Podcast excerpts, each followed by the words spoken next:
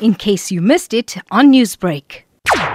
Although $750 million or then about 11.5 billion rand is a lot of money, in the bigger scheme of South Africa's fiscal position, it is not such a big amount.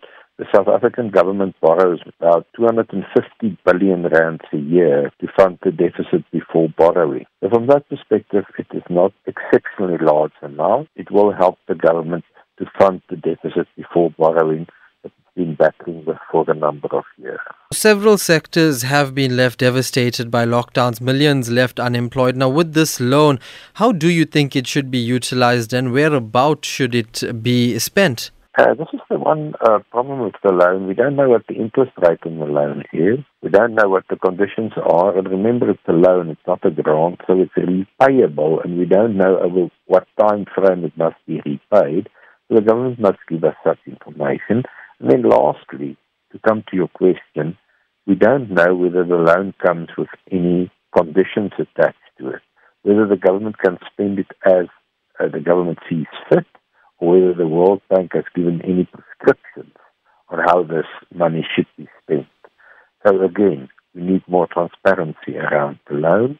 But uh, if uh, there are no conditions attached to the loan, of course it must be spent then to help overcome the hardship as a result of COVID 19. Now, another bone of contention that has been raised when it comes to government spending has been that of corruption. Now, as you said, we don't know much about the actual rules or if there are any governing this loan. Is this a concern? Yeah, it's a concern that we don't know. Uh, the South African government is not well known for a high degree of transparency.